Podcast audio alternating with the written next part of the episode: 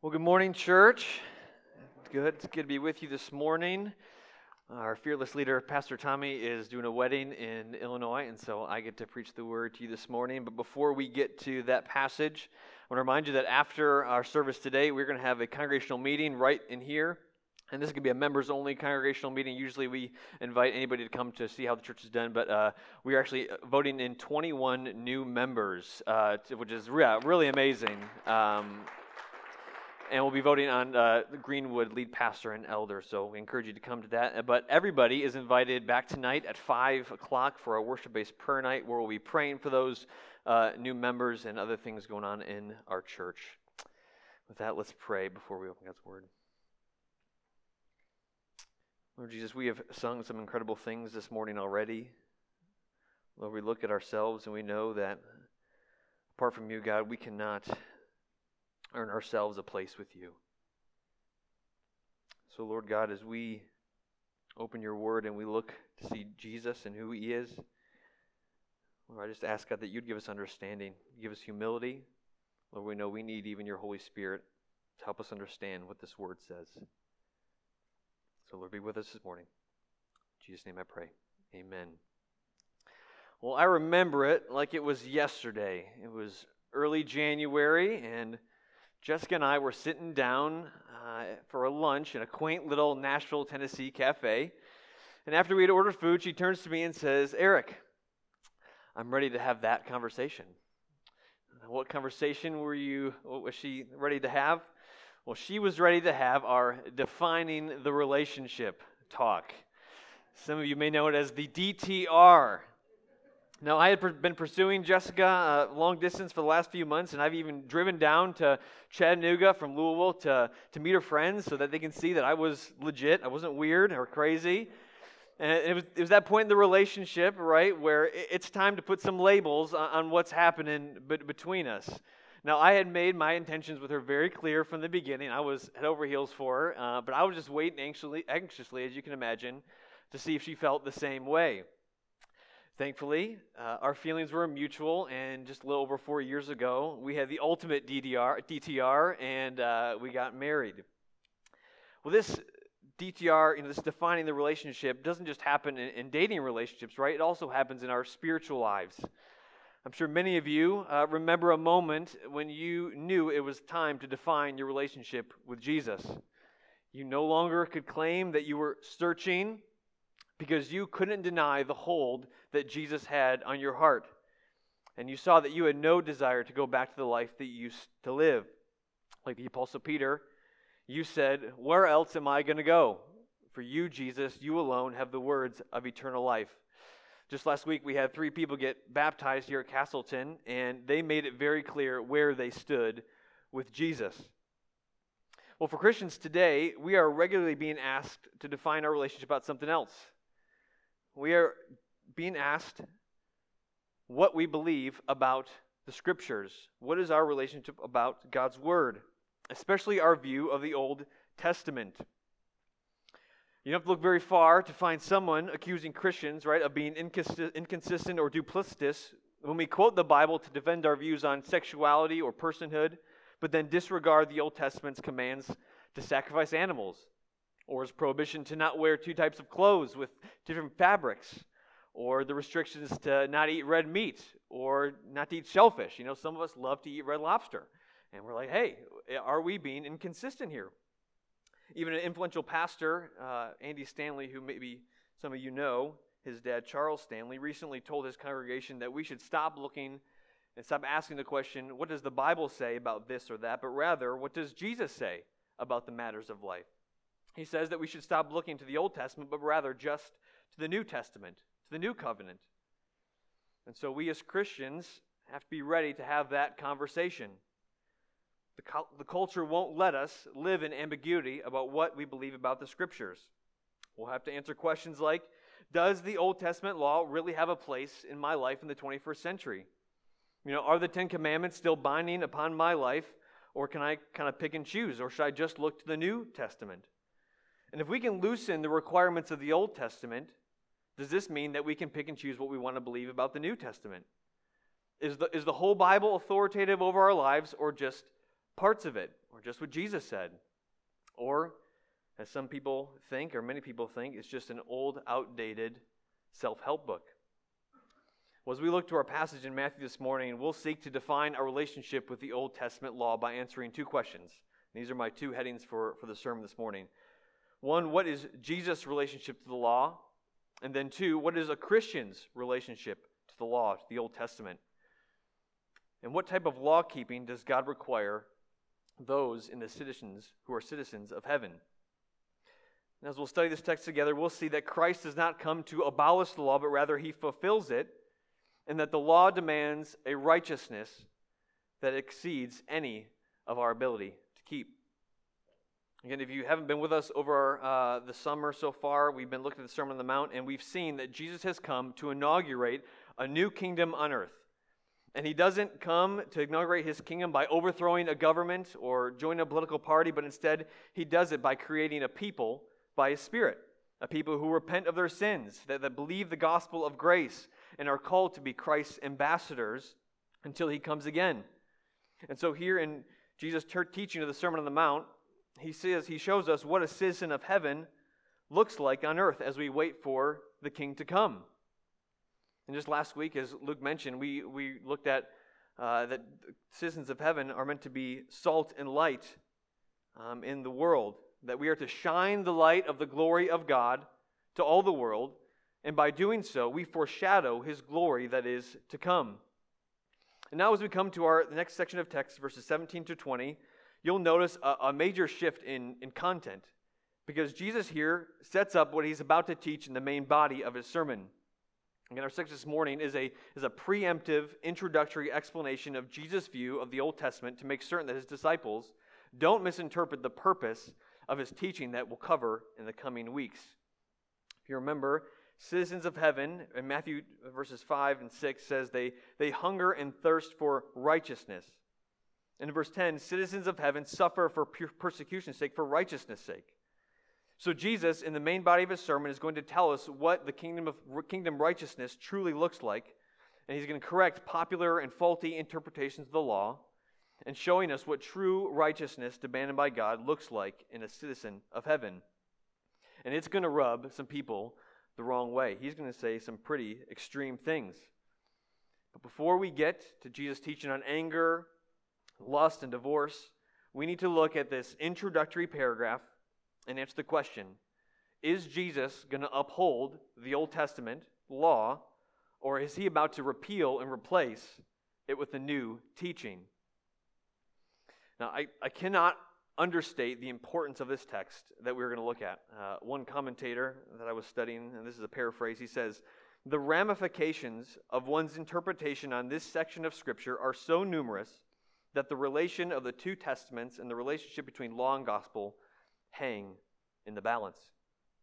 So, in other words, how you interpret this morning's section of Scripture and how you understand Jesus' teaching on the Old Testament and the implications on your own life will either lead you towards right, joy filled living in God and trusting in His Word, or it will lead you away from God and towards complete rejection of the authority of His Word. So then, let's start with the first question What is Christ's relationship to the law? And first, we see Christ came to fulfill the law. Christ came to fulfill the law. Look at verse 17 with me.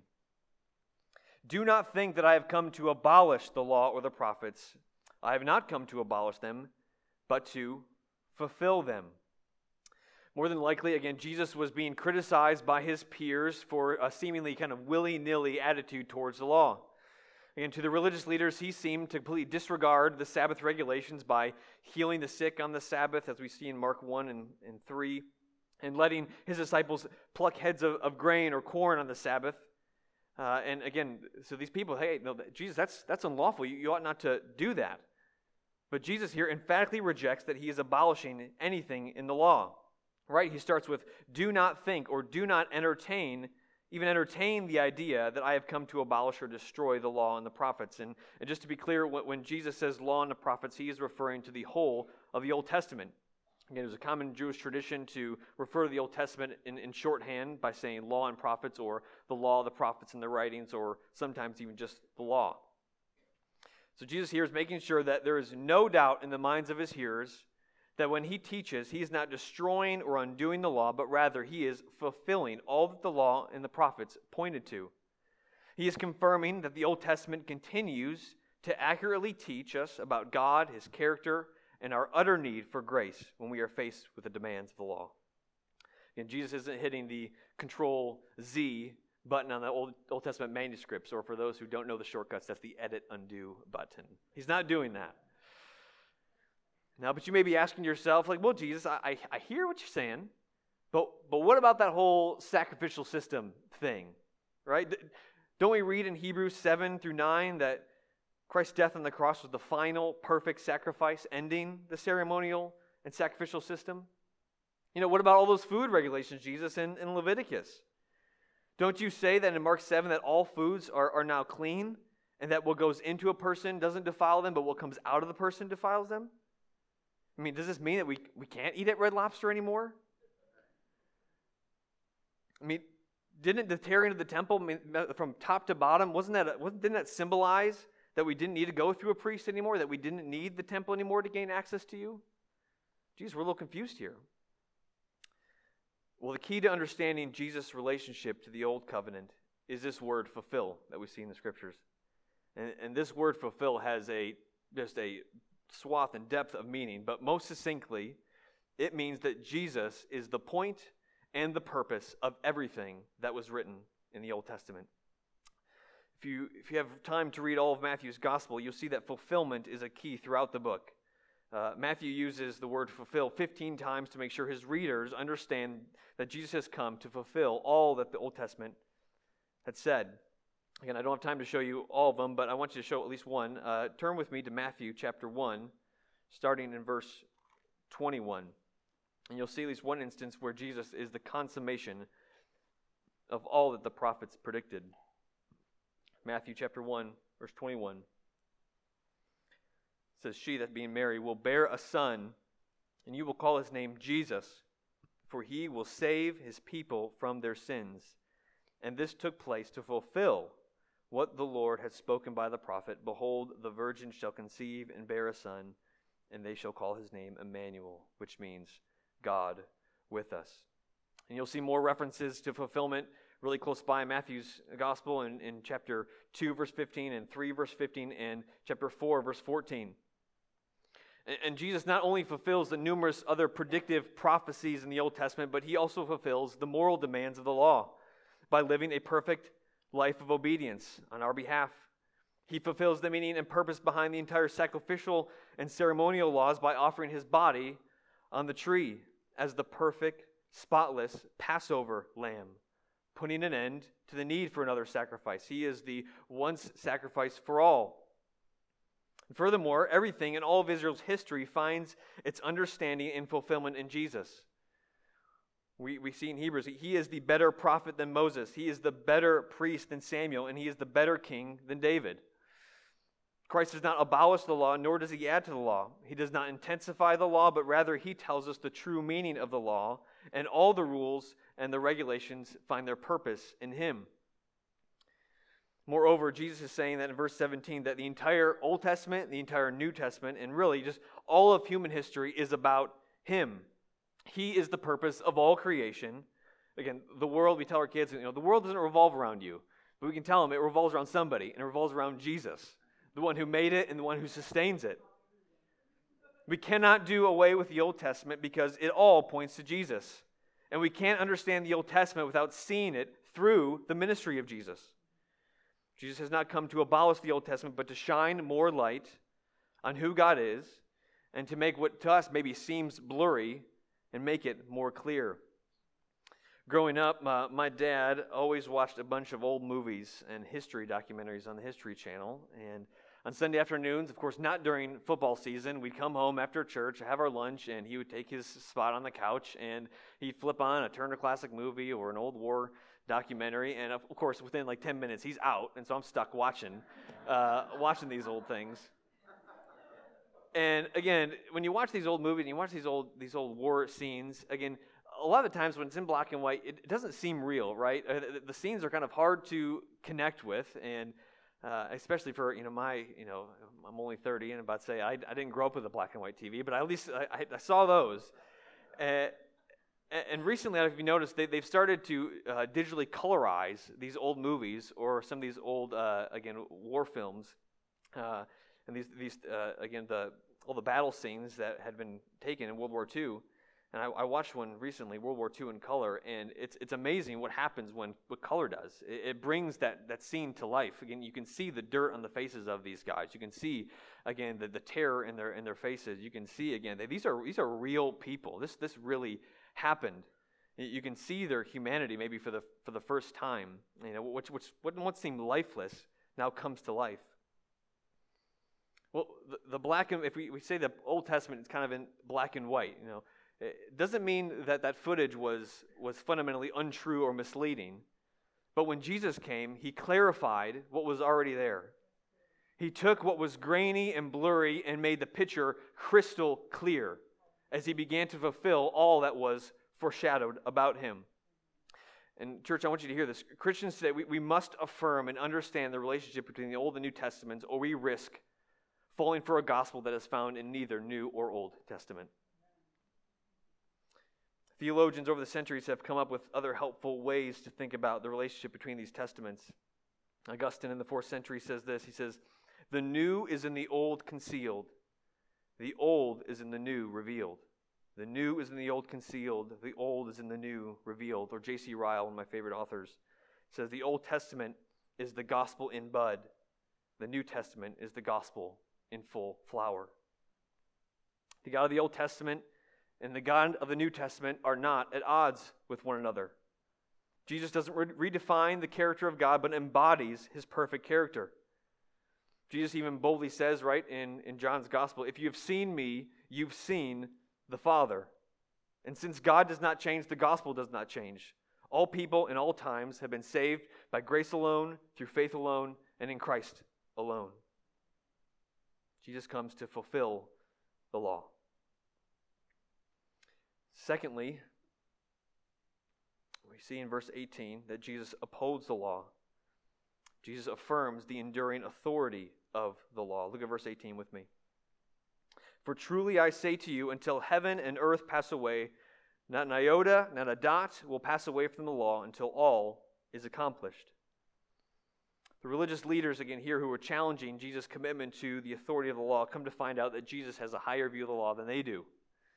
Jesus wants to make it abundantly clear that he affirms the authority and the inspiration of God's word without qualification, right? He says, Until heaven and earth pass away, not one of God's words will be dissolved.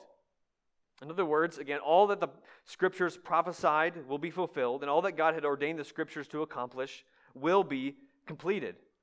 Not even the tiniest letter or stroke of the pen will pass away. John Stott says, The word of God is enduring as the universe itself. Now, translated here, that this uh, iota is the smallest letter in the Greek alphabet. But when Jesus is speaking, he's speaking in Aramaic, so he, he is uh, likely referring to a yod, which is the tiniest letter in the Hebrew alphabet, the language the Old Testament was, was written in. And the yod is, again, a really small letter. It looks like an inverted comma. And after the service, if you want to know what a yod looks like, uh, I've, gotten permission from him, but, but Luke has a nice little yod, you know, tattooed on his wrist, you know, some Hebrew. T- so if you want to see what a yod looks like, you can go ask Luke, and he can show you what how small it is. Uh, one, one scholar estimates that there are 66,000 yods in the Old Testament, and Jesus says not one little yod is going to pass away. Additionally, this, this dot or stroke, or if you have the King James Version, this tittle that Jesus is referring to is this is a tiny hook or this tiny line that differentiates two different Hebrew letters. In English terms, he's pretty much saying, not the dot of an I or a crossing of the T will pass away from the law until all is accomplished. Jesus is affirming here that in order to be my disciple, in order to be a citizen of heaven, you need to embrace all of God's words, every iota, every dot. You can't tell Jesus that Deuteronomy you know, has no use for you in 2018. Because if you see in Matthew chapter 4, Jesus quotes Deuteronomy three times, in order to resist the temptations of the devil. Dissing Deuteronomy is just not going to fly with Jesus. You cannot embrace Jesus without embracing his teaching. You cannot claim to love Jesus without loving his word also. Jesus is never in opposition to the scriptures because everything in the scriptures point to Jesus. He affirms here all of God's words have an enduring authority in our lives. Again, that is why here at College Park Castleton we are committed to preaching through books of the Bible why we are committed to singing the Bible together, why we pray the Bible together, and why we teach our children the whole counsel of God. Because we believe in the authority and the inerrancy and the inspiration of all 66 books of the Bible, because Jesus believed that. Therefore, we also need to see them as authoritative, as inerrant, as sufficient, and necessary for us to know God, to know ourselves, and to know how we can be saved from sin. So I must ask you today, church, do you have the same confidence in the scriptures that Jesus has here? When you're asked at work or at school about what you believe the Bible says, what will your answer be?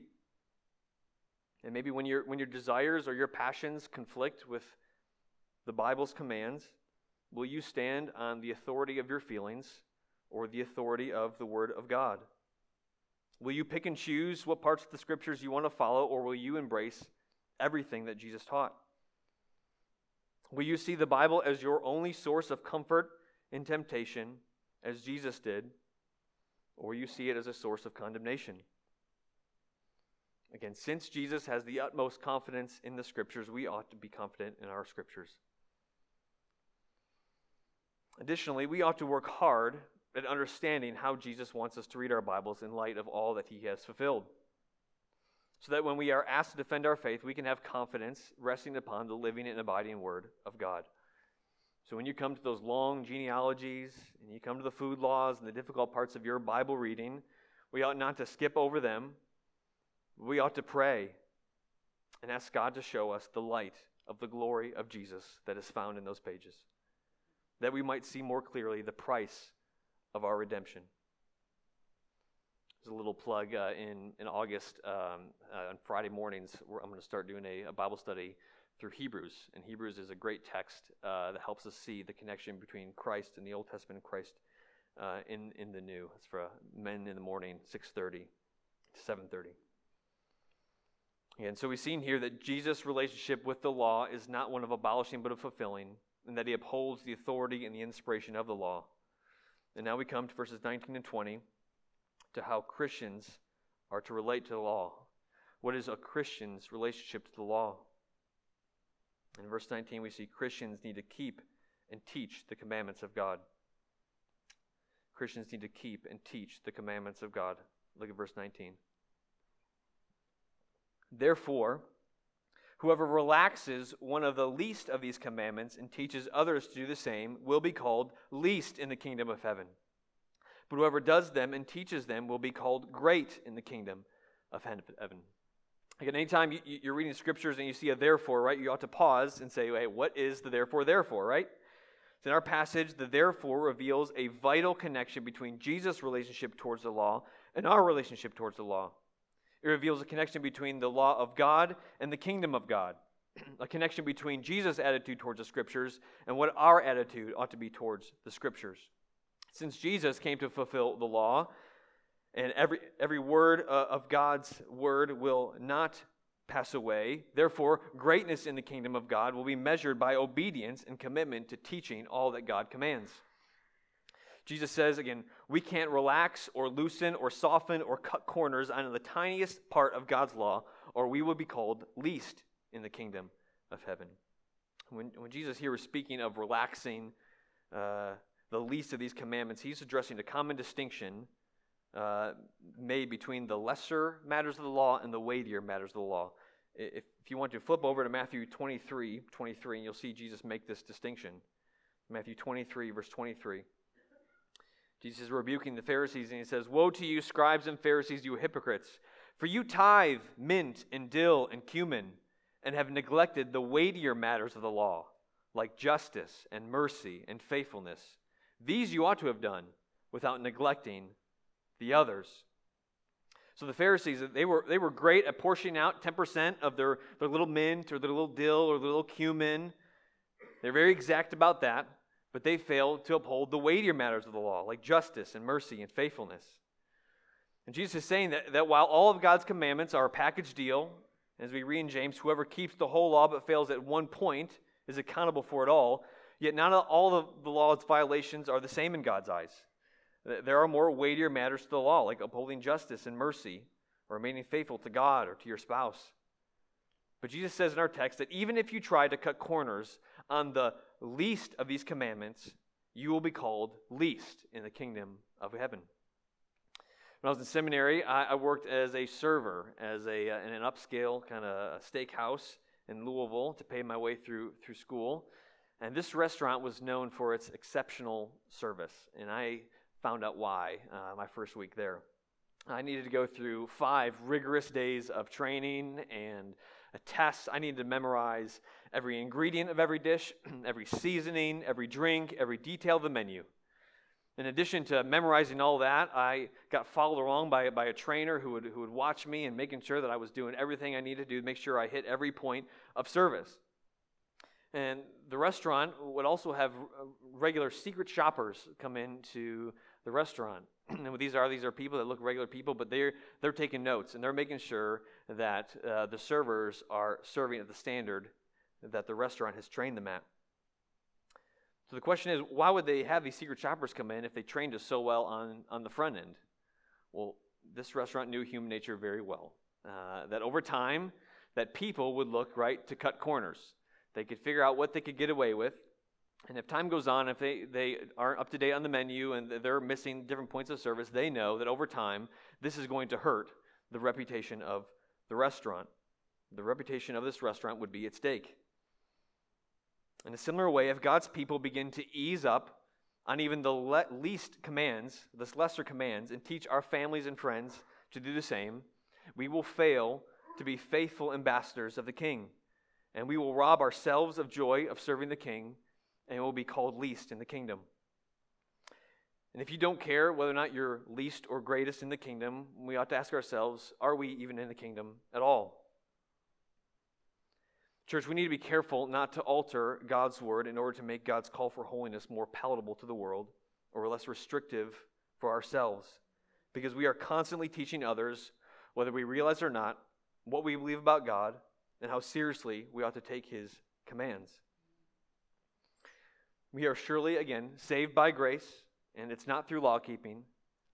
But are we cheapening God's grace by running back to what Christ saved us from and teaching others to do the same?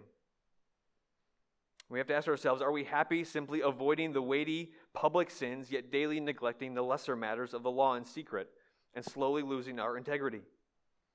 Parents, are you allowing things into your home that teach your children that it's okay to relax some of the commandments of God? And are you diligent to pour the right commands of God into your children so that they can understand with a biblical worldview what the culture is teaching and divide right from wrong? Church is the way you talk and carry yourself around your friends and your coworkers. Tell others that as long as you avoid the big sins and just go to church, that God is pleased with you. Do we desire to make a great impact for the kingdom of God, or are we just content sitting on the bench? Again, ignoring God's lesser commandments reveals a heart that misunderstands God's holiness and that we are using other people as our standard for goodness rather than having God as our standard. Our desire to keep and teach God's commandments, again, shouldn't flow from a heart that wants to prove ourselves to others but rather out of a genuine love for God and His Word, believing what the psalmist says that the law of the Lord is perfect and it revives the soul. Or as Jesus says, and come to me, all you are weary and heavy burden, I will give you rest. For my yoke is easy and my burden is light. My commandments are not burdensome. Do we believe that? So, what is a Christian's relationship to the law? Christians need to keep it and teach it all. Number two, Christians need a greater righteousness. Christians need a greater righteousness. Look at verse 20 with me. For I tell you, unless your righteousness exceeds that of the scribes and the Pharisees, you will never enter the kingdom of heaven. For those of us who grew up in, in church, uh, when we hear scribes and Pharisees, right, it's pretty easy to say, ooh, ooh, Pharisees bad, ooh, scribes bad. I don't want to be, I don't want to be, I don't want to be like them, right? It's easy to, to think that. But before we go too far down that road, we need to put this statement into context, right? In those days, the scribes were the experts in the law. It was their profession to spend their lives studying and memorizing the scriptures, and they were held in the highest of esteem in society. And many of the scribes, again, were also Pharisees, and the Pharisees were a Jewish sect that were committed to the strictest observance of the law. They had even calculated the number of laws that it contained 248 commandments and 365 prohibitions, and they sought to keep every one of them. Furthermore, they, they added regulations to the law to make sure they didn't even break a commandment.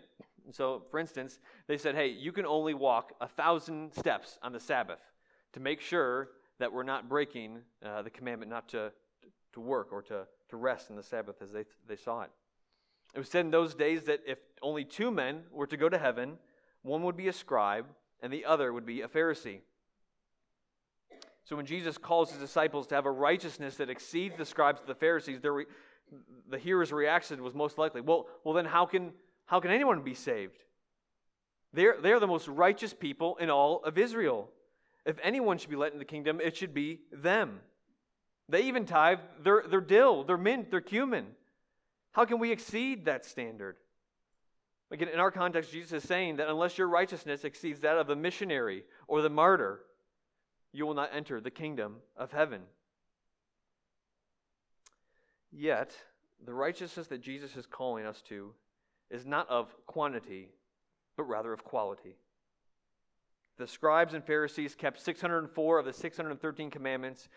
Jesus is not asking us to keep 605 commandments. Rather, he is calling us to possess a quality of righteousness that comes from the heart, a righteousness that exceeds that of the scribes and Pharisees. Again, just to be clear, the, the problem with the scribes and Pharisees was not that they cared too much about the law. Again, we, we never, in all the Gospels, we never see Jesus criticize them for caring about the law too much. Yet, we see Jesus rebuke them for their motives for their law keeping. Instead of obeying the law out of love for God and for his glory, they kept the law for their own glory. They were man pleasers instead of God glorifiers. They robbed God of his glory by practicing their righteousness before others so that they would receive the praise of man. They followed the letter of the law, but failed to follow the spirit of the law that God had asked them. They made sure they, they tithed their little spices, but they failed to show mercy and compassion to the poor and to the hungry. In the Good Samaritan passage, right? But say, Jesus says, Love your neighbor. And the Pharisee wants to get around. Says, Well, who's my neighbor? He's trying to figure out who does he not have to love and who he does love. They're trying to get around this instead of obeying the heart of what God had asked them to. And later in, in Matthew 23, the Pharisees are called whitewashed tombs. They look great on the outside, but inside there was only death and decay. They were what many of us, again, would call legalists, right? They could, they thought they could earn God's favor through their good works instead of trusting in God to help them obey. And they obeyed from their own strength. They thought if they could just study hard enough, work hard enough to keep the law, that God would accept them. Yet this is not the righteousness that gets you into the kingdom. The true righteousness that Jesus calls for is a righteousness of the heart. Jesus requires his disciples to keep the commands of God and walk obedience for the right reasons. He wants his disciples to have a heart that loves God's law because they love the lawgiver. And we begin to understand the righteousness that exceeds that of the scribes and Pharisees when we realize that God doesn't want us to check the boxes of our church attendance or our weekly offering or our prayers before dinner if we're going to use them to justify ourselves before God. He doesn't want that. Citizens of heaven realize that God doesn't want our outward conformity, but rather He wants our thoughts, our actions, and our hearts to be wholly conformed to His Word. Too often, I think we, we pat ourselves on the back, and I'm guilty of this myself, for pat ourselves on the, for our good works when we look around us. uh, and say, I'm pretty good. You know, I look better than this guy, and I'm, I'm not on the TV, and I'm not in jail. But when we dig a little deeper, we see that our motives for our obedience spring from a desire to please men or out of fear of man, not out of love for God. Pastor Dan Doriani gives a pretty convicting example. He says, Some men boast of their fidelity to their wives, but when we get to know them, we realize that they are faithful only because they cannot find a willing partner or are afraid to get caught. Some men handle large sums of money more fa- money faithfully, but only because they know competent auditors visit regularly. The world is full of people who never did anything really bad because they never had a chance. Jesus expects his disciples to do the right things for the right reasons, not out of fear of calculation, but out of love for God and man. Jesus is saying that if we want to be in his kingdom, we need to possess a righteousness that exceeds that of the scribes and Pharisees in, in quality, not in quantity. We need a righteousness of the heart. And when we realize what Jesus is really asking us, and we examine our hearts rightly and we see our hearts for what they are, we ought to respond just the way Jesus' original hearers did. Then who can be saved? How can anyone live up to your standard, Jesus? And the correct answer to that question, right, is no one. Not one of us can do what Jesus is asking us to do. And yet, it's then when we realize that we have no ability in ourselves to live up to God's standard that we know what it truly means when Jesus has said, Blessed are the poor in spirit, for theirs is the kingdom of heaven. It's then we realize, when we finally see the wickedness of our own hearts, that we see, uh, see our need for a new heart. A heart that says, heart that hungers and thirsts for righteousness. It's then we realize when we can't save ourselves that we see our need for a Savior. A Savior that the prophets foretold would come. A Savior who would be despised and rejected by men. A man of sorrows, acquainted with grief. A Savior who would bear our griefs and carry our sorrows. A Savior who would be pierced for our transgressions, who would be crushed for our iniquities. A Savior who would take upon himself all the requirements of the law, and by his wounds we would be healed. And for all who trust in this Savior, God gives them a new heart, a heart that loves all of God's words and longs to keep His commandments because it brings glory to God and it brings them much joy. So, friends, how would you define your relationship with Jesus today? Do you see him as your Savior? Do you see your need for his saving grace? Or do you just see him as a good teacher? Church, how would you define your relationship with his word? Do you love all his words or just some of them? And if you see him as Savior and you trust in his word, does your life truly reflect it? Does the grace that flowed into you at the cross flow out of you towards others so that they can see your good deeds and glorify God who is in heaven. Let's pray.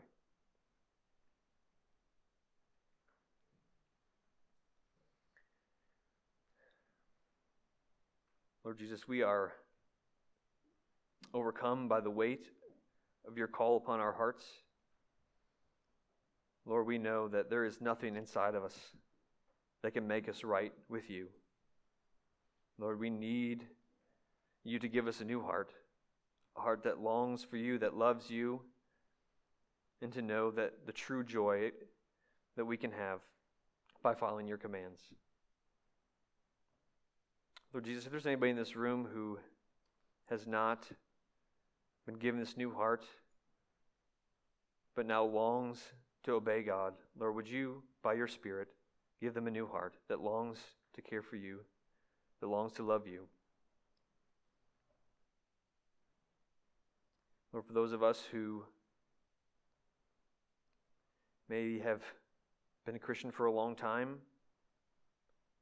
and yet either we are now trying to earn our salvation by good works and trusting ourselves, Lord, would you forgive us?